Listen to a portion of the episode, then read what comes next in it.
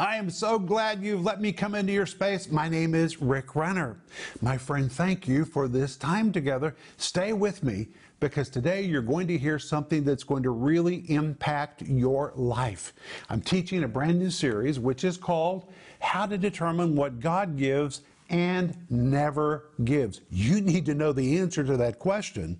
And the subtitle says Biblical Guidelines to help you know what to receive and what to resist. You need to know what you're supposed to receive, and you need to know what you need to stand against. And that's what you will learn in this life transforming series called How to Determine What God Gives and Never Gives.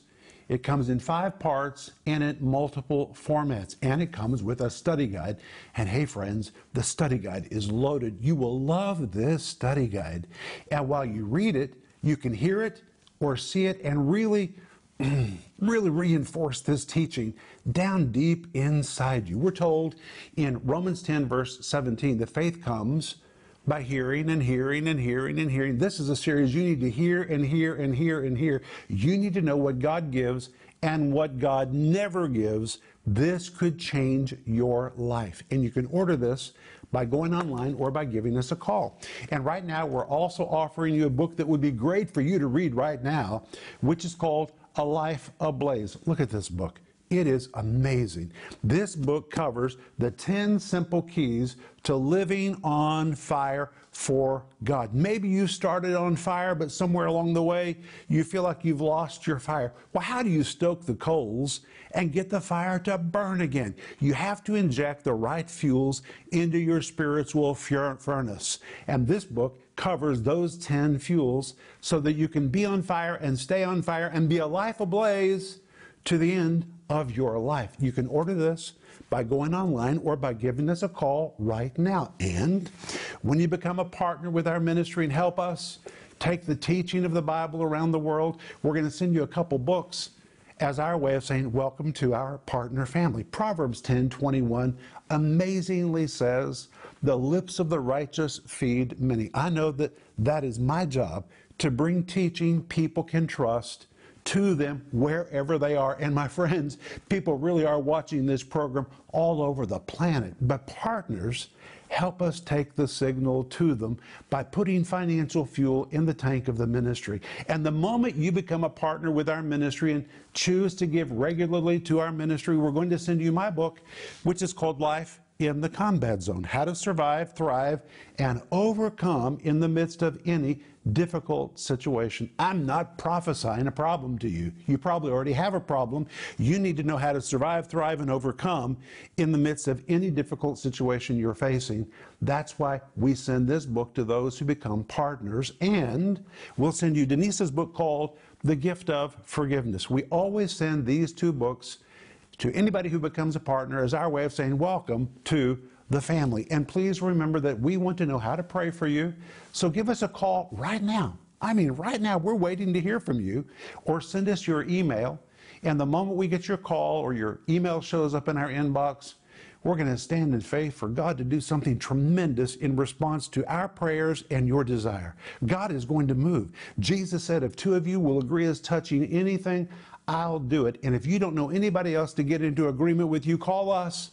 We'll get into agreement with you in prayer. We'll pray the word over you in faith, and Jesus will do what we ask. But let us know how to pray for you. I'll be back in just a moment. Stay tuned for a teaching you can trust, a message that will inspire, strengthen, and equip you with vital insights and understanding from the Word of God. Here is Rick. Today, I want you to reach for your Bible. We always use the Bible in this program, and we're believing for a revival of the Bible to come to the body of Christ. But reach for your Bible, and I want you to return with me to James chapter 1, and we're going to begin again today in James 1, verse 1. And as I told you yesterday, the book of James is the oldest book in the New Testament, and this James was the half brother of Jesus. And the reason I call him the half brother is because Jesus and James had the same mother, but they didn't have the same fathers. James' father was Joseph, but we know that Jesus' father was God.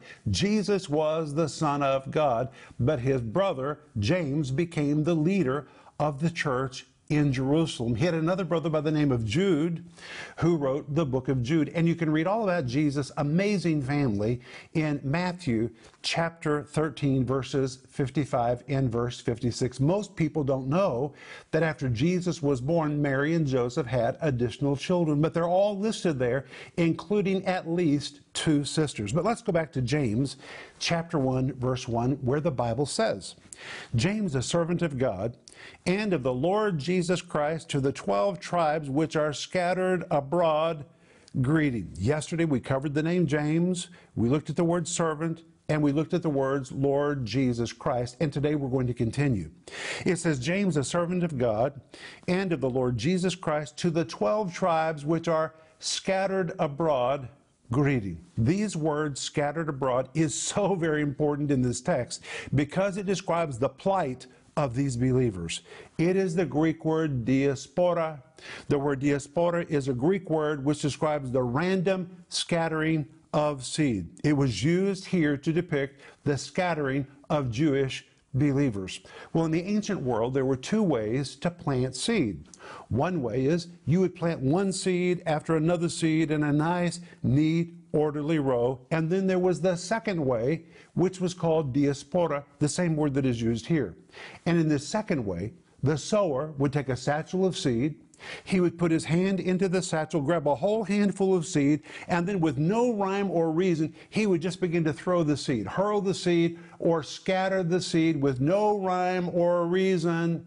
And that is the word that is used here, which means the displacement of these believers has not been nice, neat, and orderly, but it's been very random. It's been very disruptive. They have literally been scattered all over the eastern lands of the Mediterranean. What happened to them? Well, persecution came to them, and it was like the enemy came and uprooted them from their homes, and they literally were scattered. They were so scattered, some of them didn't know where their other family members were. This was a very abrupt, tragic scattering of believers. And it first began in Acts chapter 8, verse 1, where we read, and Saul was consenting unto his death. It's talking about the death of Stephen, and there was Saul, who later became the legendary Apostle Paul, consenting unto his death. Now listen to this. And at that time there was a great persecution against the church which was at Jerusalem, and they were all scattered abroad throughout the regions of Judea and Samaria, except the apostles. But look at the words used in this verse. It says there was a great persecution. The word great is the Greek word megas. It describes something big, something great, something huge, or something enormous, which means this was an enormous or mega persecution.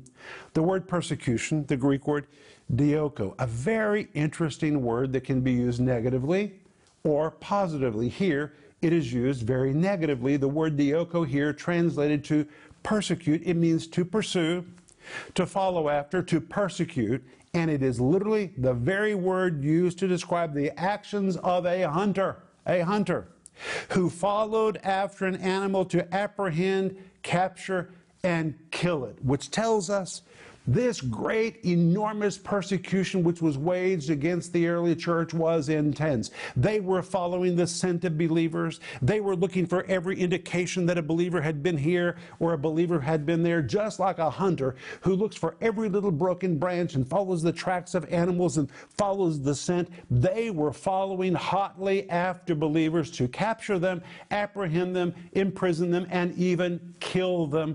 And the Bible says it was a great great persecution. But it's interesting, this word dioko can also be used in a very positive way. For example, we're told in 1 Corinthians chapter 13 that we are to follow after love.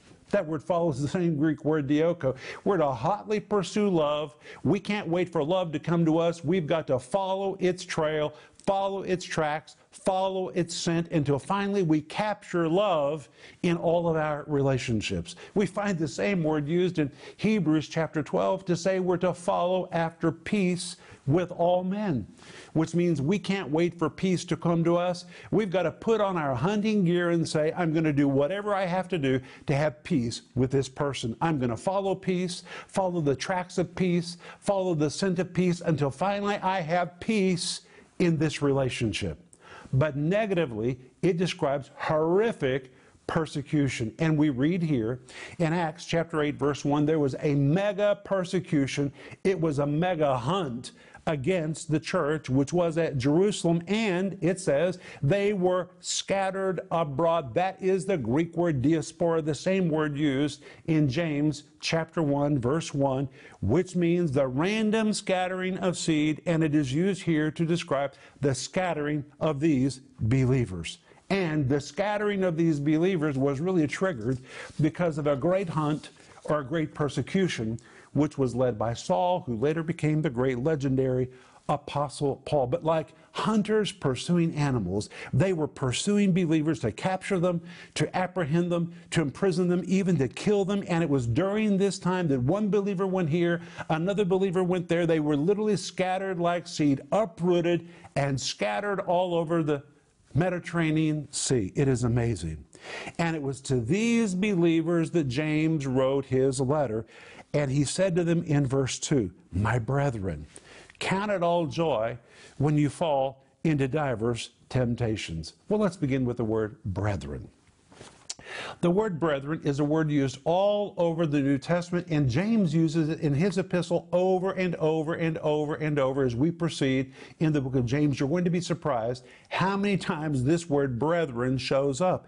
And it is a translation of the Greek word adelphos. The word delphos is the word for a woman's womb. When you put an A on the front, it's one born out of a womb. So literally, when you call somebody a brother, it was a term to describe two or more who were born from the same womb.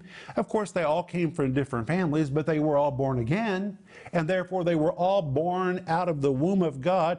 But it was an endearing term to describe those of one's own family. And later, listen to this this word adelphos, here translated brethren, was used in a military sense to depict brothers in battle, a comrade, and hence brotherhood. And let me give you a little history to how this word brethren became popularized. It was first popularized by Alexander the Great, who was the great legendary soldier of antiquity. And every soldier wanted some kind of affiliation with Alexander the Great. So from time to time, he would hold a huge award ceremony and would call especially brave soldiers on stage who would stand next to him. He would wrap his arm around them and would say to all the other adoring soldiers, Let the whole empire know Alexander is proud to be the Adelphos, the brother of this soldier. And it took on the sense of camaraderie or two who were comrades, two brothers in battle together. It was the greatest honor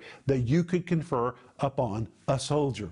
And now James, knowing how this word is used, is saying to his believers that are reading his epistles, hey guys, I'm proud of you. You are my brethren. Not only are we born out of the same womb, not only are we all related in Christ, but you are a fellow fighter.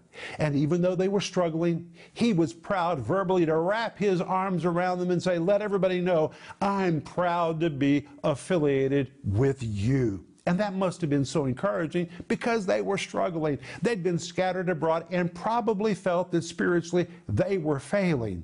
But instead of telling them they were failing or condemning them for their struggle, James verbally wraps his arms around them and says, My brethren, I'm proud to be associated with believers, comrades, soldiers like you. And my friends, I want to tell you, you need to wrap your arms around those that are struggling and encourage them. If they're still slugging it out, if they're still taking one step at a time forward, maybe they don't have success yet, but you need to let them them know that you're proud of them by calling them your brother. That's what this word brethren really means. And he continues to say in verse 2 Count it all joy.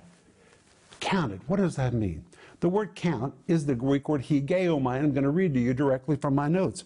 It means to reckon it, it means to determine, a determination not left to chance. Listen to me a determination not left to chance. So when James said, Count it all joy, he was essentially saying, Determine joy. Make a decision to have joy.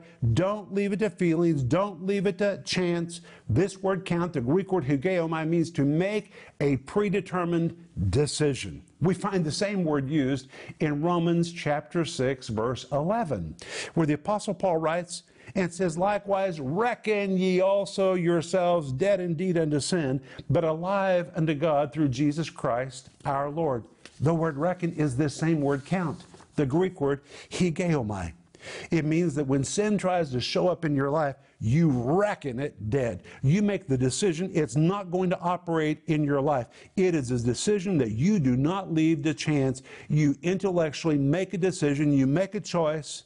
You have to reckon yourself dead to sin, and you have to reckon yourself alive to God. It is a decision not left to emotion, not left to circumstances, not left to chance. It is a decision. It describes a predetermined course of action, and now James uses this word hugeomai, translated here count, which means essentially James told his readers, listen to this, you need to make a decision that you're going to have joy in your life regardless of what you're experiencing. It's not going to happen automatically. You need to decide to have it. And then he says, count it all joy. He did not say enjoy your problems. He said, Count it all joy. There's a big difference between enjoying and counting it all joy. If you're enjoying your problems, you've got a problem. The Bible doesn't tell us to enjoy any problem, but it does tell us hugeomai make a predetermined decision, regardless of what's going on around you, you are going to have joy. Well, the word joy is the Greek word chara. It is a form of the Greek word charis. The word charis is the word for grace, which means Joy is supernaturally produced. It comes from down deep inside. It comes from the grace of God. It doesn't determine is not determined by what's happening around you or what you feel or fleeting emotions. Joy is produced by charis by the grace of God. I say it like this. When the Bible talks about joy, it's talking about a quality produced down deep inside of us by the grace of God. Happiness is like the ripples on the surface of a lake or a river. The top of the water is affected by the environment and atmospheric conditions, and it's changing all the time. One day it's smooth, the next day it's rough, but near the bottom of the lake or the bottom of the river, there is a current that basically stays the same all the time. It is not affected by the atmosphere or by the weather. It's just not effective. It's stable, it's strong, it's secure. Mm. Regardless of what's happening on the surface, the inside remains steady and consistent. And that's what joy is like. It is unchanging. Isn't that an awesome description of joy? And God does not want us to live like ripples on the top of the water that are affected by the wind and the atmospheric conditions and what's going on around us. But God wants us to be like that deep current that runs in the bottom of a lake or in the bottom of a river. He wants us to live deeper. He wants us to go for joy. Happiness is a fleeting emotion that comes and goes, but joy is a work of grace. It's supernatural. It is a work of grace produced by the Holy Ghost deep inside of us that remains the same regardless of what is going on in the exterior of our lives. Choosing joy, choosing joy, predetermining joy is the first step to getting out of any mess. It is the attitude that says, You're not taking my joy and you're not taking my victory. It is a choice and that is why he says, count it the Greek word hugeomai, which means make a decision. This is what you're going to live in. Not in happiness, but in joy. And he says, count it all joy when, oh, wait. The word when is the Greek word hotan, which is subjunctive in the Greek, which means it probably is something that's going to take you off guard or by surprise, which means attacks take us off guard. That's why they're called attacks, and they happen to everybody. If you knew it was coming, you would circumvent it. But he uses the word hotan here, which implies it happens to everybody from time to time. He doesn't say count it all joy. If he says count it all joy, when? When it takes you off guard, when it takes you by surprise, when you fall into divers temptations. The word fall, the Greek word peripipto, ay. It's a compound of two words. The word peri means around, it describes a circle. The word pipto means to fall head first. It describes an individual that has fallen into a ditch, and when he gets up and brushes off the dirt and looks around peri, he's surrounded on every side. This is an all encompassing problem. This is not a minor deal, this is a big deal. He feels he has been swallowed up by something. And it is the same word which we find in Luke 10, verse 30. That is the only other place where this word peripipto is used in the New Testament. And it says, and Jesus answering said, A certain man went down from Jerusalem to Jericho and fell among. That's the word peripipto. And fell among thieves, which, look what they did, stripped him of his raiment, wounded him, and departed, leaving him half dead. So, by using this word peripipto, James is talking about problems that strip you, wound you, and leave you half dead. And James says, even when you're under this kind of assault, you need to be making a decision that you're going to operate from joy deep within you. That's why you cannot depend on happiness or fleeting emotions. You may not feel happy, but joy is produced by the grace of God, and you can operate in that deep current of joy regardless of what the enemy is trying to do to you. You can, but it's a choice. And we have to make that choice. And James says, My brethren, count it all joy when you fall into and find yourself surrounded by divers temptations. And divers temptations describes what was happening to the believers that he was writing to. And they were wondering, is this from God? Or is this from some other source? So James wrote to them to let them know how to determine what comes from God, what does not come from God, what you should receive, and what you should stand against. And this is where we're going to begin again tomorrow. I'll be back in just a moment, and I'm going to pray for you. Is it difficult for you to figure out what God gives and doesn't give? For example, do you wonder if God ever permits tragedy? Has someone ever told you that God has allowed bad things to happen to you? And if bad things have happened to you, how can you resist them, overcome them, and get back on track again? All of these questions are answered in this five part series, How to Determine What God Gives and Never Gives. In this series, Rick Renner also teaches you how supernatural joy will empower you to make it through difficult circumstances, how endurance will help you hang in there until you receive what you need from God how to know if you're in doubt or if you are asking in faith. Available in digital or physical formats starting at just $10. This series will revolutionize your thinking about what God gives and never gives. In addition to this teaching series, you can also purchase the book A Life Ablaze. In this powerful book, Rick lays out everything you need to live an intimate, uncompromising life and stay on fire with the Holy Spirit's power for years to come.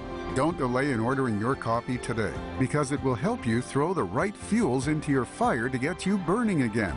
Order your copy of A Life Ablaze today for only $18. Don't miss this special offer. This series, How to Determine What God Gives and Never Gives, and the book, A Life Ablaze. Call the number on your screen now or go to Renner.org to order. Call or go online now.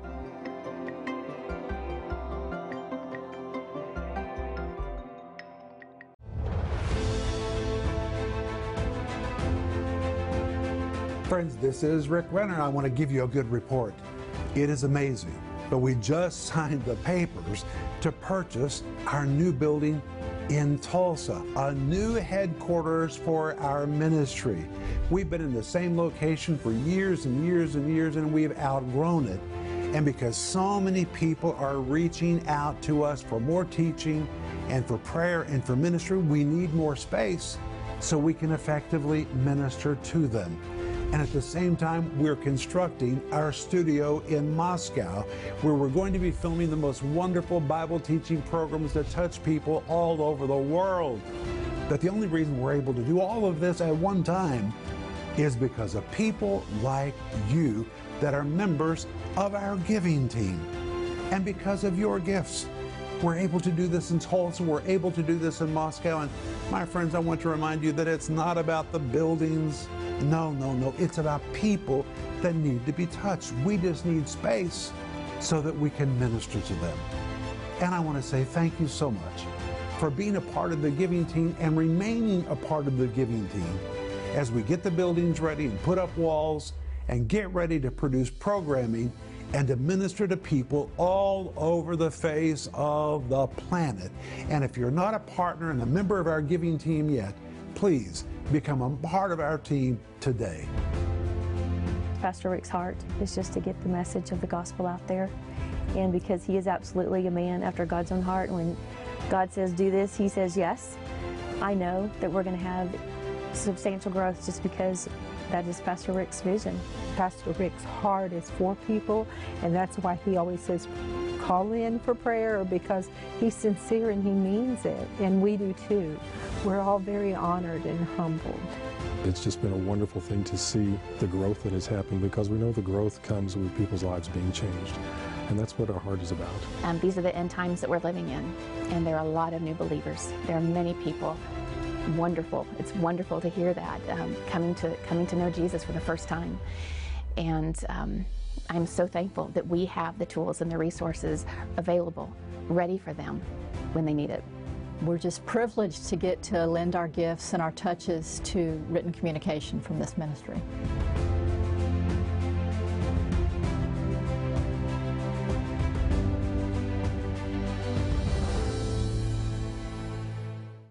James said, My brethren, count it all joy when you fall into divers temptations. He didn't say enjoy it. There's nothing pleasurable about problems. But when you make a decision that you're going to operate in joy, you're already on the way out of your ditch. It all begins with a decision. But we're going to begin here again tomorrow. But I want you to order the whole series, which is called How to Determine What God Gives and Never Gives. The subtitle says Biblical Guidelines to help you know what to receive and what to resist. You need to hear it and hear it and hear it and hear it.